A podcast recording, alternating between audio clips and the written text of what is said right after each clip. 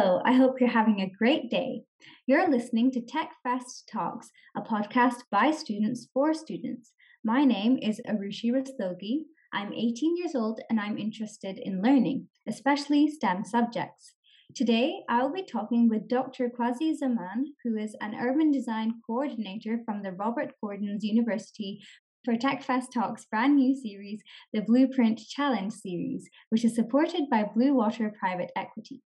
Hello, Dr. Quazi. Can you please tell us a little bit about yourself to our listeners before we get started? Good afternoon, Arushi. Thank you for having me in your TechFest talks. I'm an architect and urban designer and have taught architecture courses since 1992 in various universities in Asia, America, and in Scotland at Robert Gordon University since 2008. I love teaching and have worked with the community to regenerate their places. Thank you. So, a lot of people have heard about architecture and the role of architects before, but the term urban design is less common. So, what exactly is urban design and the role of an urban designer? Yes, Arushi, you're right. Urban design as a profession and a discipline is very um, young compared to architecture but genuinely speaking, urban design as an application has been in history since before the birth of Christ. Suppose you see European cities built in the early AD or before BC. In that case, you can find beautiful Roman and Greek cities that show all the visible techniques and principles of space, form, and articulation of buildings. These are the strategies that we call urban design. Therefore, urban design has always been there with the civilization.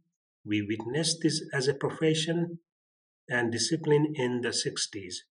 But using the definition already established in the historical cities, we have been developing more and more in designing town and cities streets and spaces, we have to remember that it is a collaborative and multidisciplinary area where urban designer work with number of professionals to shape the physical setting of a city for people to live, work, and play, which is the art of making places. The places is very important because the places where life grows. Urban designer directs the best solutions for urban form and density of buildings, groups of buildings, spaces, and landscapes. Urban designers works with architects, planners, government officials, and legislators and tries to establish spatial frameworks and procedures that will deliver successful urban form and architecture by different people over time. That sounds very interesting. So, as we all know, climate change is a major topic across all fields and professions, with each industry finding different ways to reduce the impact of the problem, and there is a strong push to reduce carbon emissions. So, what are the latest architectural innovations that can help a space emit low carbon emissions? I would start with um, the first kind of information that need net zero carbon buildings, which has another name called passive house. This is a commitment which is central aim of every country to combat the carbon emission or reduce the carbon footprint. Therefore, the first aim of architecture is the reduction first approach to decarbonization to reach the target of reducing 50% of the emissions from 2030 and tackling building life cycle emissions. Obviously, there are many approaches such as the using artificial intelligence, which is called AI, to optimize building space and reduce carbon, using um, algorithm to translate the data into specific recommendations related to space, occupancy, energy consumptions, carbon usage, and air quality.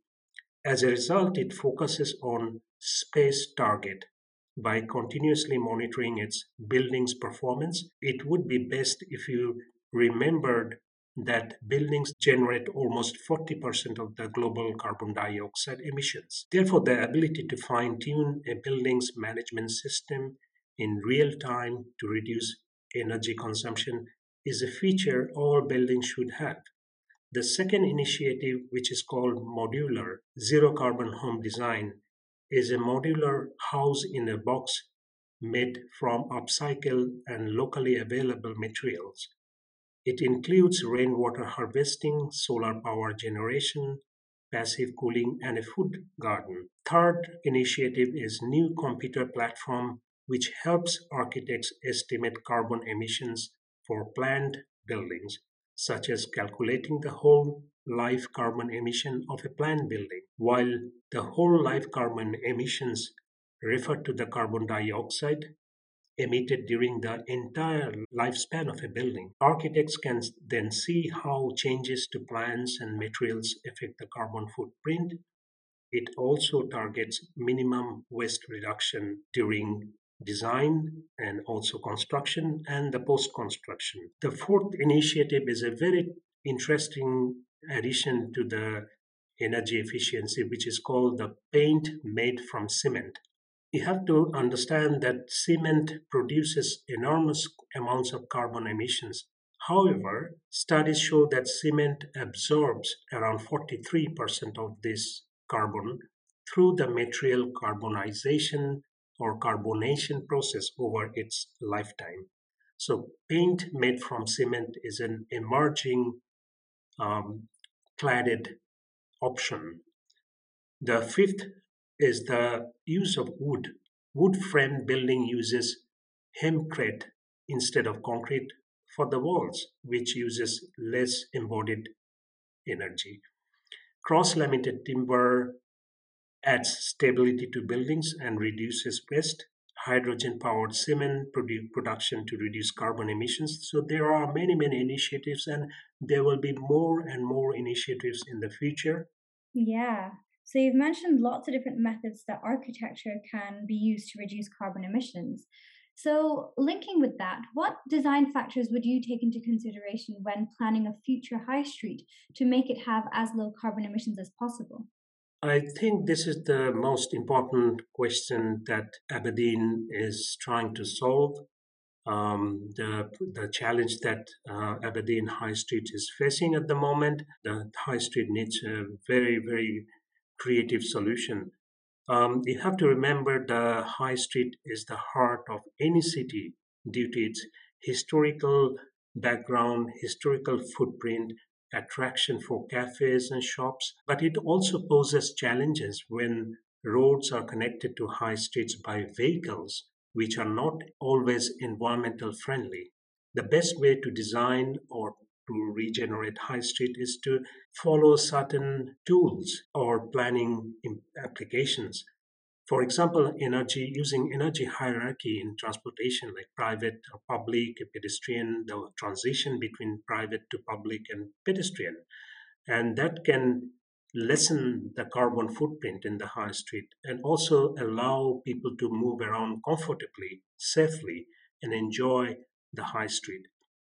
Also, there is a micro, small, and large scale renewables which can be embedded in the high street regeneration walking, cycling, wheeling, and public transport should be introduced instead of private vehicles. New and remodeled 20 minute neighborhoods application is very, very popular. It can actually help High Street to create inclusive High Street. Mixed uses and home working can actually be embedded in the land use restructuring, parking standards, and EV which is the electrical vehicle charging station, biodiversity, or some of the initiative can actually make High Street more creative, inclusive, and interesting for um, any residents living in the city or shire to come and enjoy High Street. And we need to uh, start very, very soon. That sounds so cool. I love the idea of a 20 minute neighborhood. It's the first time I'm hearing about it. So, recently, 3D printing has become very popular across various disciplines due to its additive manufacturing process. Do you think 3D printing technologies have a place in urban design? Uh, this is a very technical um, area that uh, is interfaced with how we um, design, how we plan. I think it is a very, very creative uh, area to explore. Although the 3D entered urban design and plan, planning very recently, the application for 3D technology in planning are multiplying and diversifying, such as cutting costs and completing projects with greater efficiency. For example, Amsterdam will soon have a 3D printed footbridge made by robots. And it's very interesting for you to understand that how robot is making easier to kind of construct within a very shorter time economically and for in perfection. In addition, as part of urban design, mass housing can be produced faster and helping solve the homelessness crisis, which is recorded as 2% of the world's population is homeless and a further 20% lack adequate housing. Assisting planners with accurately capturing the dimensions of physical objects such as um, the, the 3D laser scanning and transferring it to design and production of urban artifacts such as urban furniture, um, lighting, and everything that matters to the urban um, corridor, urban center. It can be accurately, cost effectively, and just in time production. Uh, for example, specific example, I can give you that in 2016, the Office of the Future, in the first fully functional inhabited 3D printed building, was unveiled in Dubai using construction 3D printing, which is acronym as C3DP, aims to extend it also to the construction industry and urban design and development. And how would using a 3D printing technology impact the carbon emissions of a high street if you were to make one with 3D printing technologies? This is again um, interesting uh, question, and it's an interesting and creative uh, area to explore. Um, 3D printing can actually add to three major areas. For example, sustainability can be enhanced by 3D printing and it can con- combine renewable resources such as sand, recyclable, and cause less harm to the environment. So, building material for high street can be pre-designed, pre-constructed, prefabricated using sustainable criteria. Also, it has a lower margin of error. The majority of the work is completed by machine, which lowers the risk of human error resulting in waste and reduction the loss of embodied energy. So embodied energy is the cost of production. It is the accumulated cost of many, many factors. So the last kind of a point that I can mention that it can actually lower the cost by printing house, which can be 20% cheaper than it would have been if traditional methods were used. As technology progresses, it is estimated that this figure could increase up to 60% efficiency and cost cut. Then cost can be diverted to other renewable energy technology. So this is an area which is very, very um, helpful for you know, construction industry. So 3D printing has a lot of potential. Now, there has been a lot of research about the positive impacts of nature and green spaces on humans, with results showing less anxiety and increased sociability. So, how do you make a high street, which, as you said, is a place that many people visit, more green through architecture? When a historical high street lacks greeneries, it is a question of how to infill green. New research indicates that the top 150 UK retailers have 20% more storage space than they need and can afford. Because of this, shoppers are making fewer visits to our high streets because they need to justify bigger space, lesser opportunity, lesser shopping. So you may ask why and what is now attracting people to go out to our high streets and visit our retailers compared to online shopping. Greenery as a term is a part of the healthy city, healthy streets agenda, so healthy streets help get people outdoors and down the high street with a renewed interest of shopping at the same time experiencing the nature. Additionally, reducing cars by having more pedestrianized areas reduces noise and pollution by discouraging or restricting access to non essential vehicles. Once the roads are pedestrianized, there is more opportunity for greenery. Also, using green walls, green sitting areas on empty parking lot can make an attractive place for people to hang around longer than they normally does and also the green trees green um, uh, the material use of urban furniture sustainable furniture can actually make more attractive high street. So, are there any places around the world that have already started incorporating nature into their urban design? Yes, a lot of places, and uh, we can see the urban design is making big changes to the city. Um, we call it biophilic city, which is a marriage between built environment, which is very hard between uh, nature. So the marriage between built environment and nature can actually make more biophilic city. I think the Singapore Flower Dome is an innovative way with the largest greenhouse in the world and there is a rotating display of flowers and plants. Gardens by the Bay, which is another feature uh, which has two cooled conservatories, Flower Dome and Cloud Forest. The super trees at the Super Tree Grove, the Heritage Garden, the World of Plants, and the Dragonfly and Kingfisher Lakes are some of the innovative initiative of urban design intervention. Nottinghamshire Wildlife Trust has proposed a new vision of empty uh, Broadmarsh shopping centre which is around six acre of the development in the city, doing nothing to the city. So the proposal is to convert into urban oasis of wetland, woodland, and wildflower. So wildflower can actually attract bees and other insects and make more connection to the nature.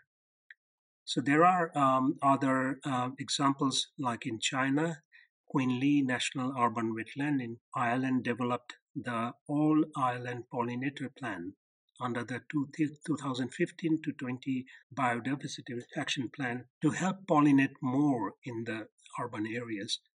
Australia has caught on to the biophilic city movement called greening high rise building, and some of the high rise have been transformed or retrofitted to use more green options. Cities venture into wilderness or cities dare wilderness project in Hanover, Frankfurt, and Dessau in Germany have agreed to set aside plots in the cities, such as the sites of former buildings, parks, vacant lots, where nature will be allowed to take over. You may have heard about the High Line Garden, uh, used abandoned train lines to turn into parks which connect many neighborhoods. With parks closed, nature had begun to reclaim spaces during COVID. After spending weeks indoors, Barcelona citizens were eager to experience more character in the city. By seeing more green growing through the seepage of bricks and cracks and concrete. And it is a quite alarming to see that how we suppress those greens under the concrete and then the city is now working to create 49,000 square meters of greened street and 783,000 of green open spaces. Furthermore, beehives and sinks, uh, insect hotels have been dispensed and added to the throughout the whole city, and 200 bird and bat nesting towers to encourage more diversity in the city. You have to remember the city is not for only human being. Cities are for other animals, insects, and why we cannot actually invite them, you know, to grow in alongside. So that that's the biophilic approach to greening city. Wow, there are so many places to look into and research into to get inspiration from. Generally speaking, urban growth correlates to economic development. So, how exactly can growing an urban space increase the economy of an area? The, the relationship between urbanization and development is very vital, and it's part of the policy concern. There, there is no simple linear relationship between urbanization and economic growth or city size and productivity. Uh, the potential of urbanization to promote growth is likely to depend on how conducive the infrastructure and institutional settings are. Removing urban rural uh, barrier, mobility barriers may enable economic growth, but the benefits will be much more significant with supportive policies, markets, and infrastructure investment Urbanization should contribute to the growth, poverty reduction, environmental sustainability rather than encouraging urbanization per se. You spoke about many different health and climate benefits of using nature in urban design, but a lot of people need uh, more bigger incentives, such as money. So, are there any economical benefits to incorporating nature into urban spaces aside from the different ones that you mentioned earlier? I agree with you. Um, yes, greening needs new jobs and skills, and the creation of job market is very vital in in the econ- in the sense of economic benefits. The green industry is made up of green roof construction, sustainable landscaping, waste reduction services, arborists, garden center, lawn care services, and many, many more which can attract many jobs and create many jobs in the city. Other benefits are human health and well being, creating cohesive community, thriving economics by increasing livelihood and environment. In addition, higher property value, uh, more breathing space, health and well being can reduce the number of sicknesses and reduce the cost of NHS by increasing productivity and reducing elderly dementia and heart diseases. So there are many implications of having green and sustainable approach to the city regeneration and city design. Nature has positive effects all around then. So, what aspects of a good high street design can contribute to a sustainable economy, both in terms of economic stability and climate change? Good high street uh, needs to be done by adaptive strategies by slowly, slowly making changes to respond to the economic and climate changes, it should not be a static master plan. It has to be flexible enough to accommodate changes. High street urban planning design should respond to the dynamic nature of the market economy and the emerging climate responsiveness. It is also about investing in the city creatively, encouraging all community sectors and professionals to remake the high street, including artists, architects, musicians, students like you, politicians, counselor, retail experts, all should collectively give a combined thoughts of regenerating city center and high street. There is a term called retail therapy and retail therapy is a very established theory of how people can actually gain mental health benefit by going to the shopping. And it needs to be factored into the retail redesign. Easy pedestrian access and connectivity, various shops responding to the community aspiration and interest, with new generations asking for new typology of shops where they can actually go meet people, hang around with internet, connecting to other communities while having coffee. And it's a new kind of approach to retail design. Creative spaces for children to bring their parents. It's a synergy of for all to enjoy, participate in the city. It's kind of a village cafe which is missing in Aberdeen and stop and go context of slowing down pedestrians for enjoyment, inclusiveness. It's a simple design approach, such as spaces for singers, spectators, cafe culture, plenty of sitting areas, recreating abandoned shops and spaces into creative and pleasant rooms to stay and enjoy. We don't need a bigger investment, chunky development like Union Square. We need a crafting strategy where we inject uh, and retrofit smaller intervention to bring life into the city. That's a very inspirational view. So, for our final question, what is urban farming and how can it impact the economic stability of a city? Yes, it's a it's a very good good question, and it is becoming an area which um, community loves, and planners find it challenging to recreate uh, areas for uh, urban agriculture, which is also called urban farming.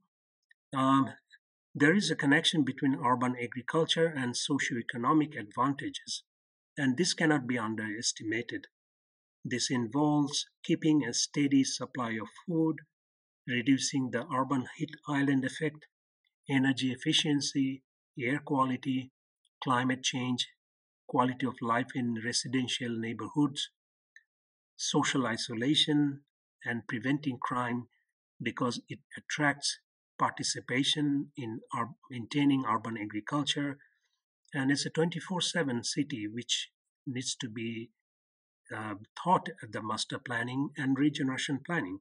Some aspects of urban agriculture needs new thoughts of townscape and cityscape.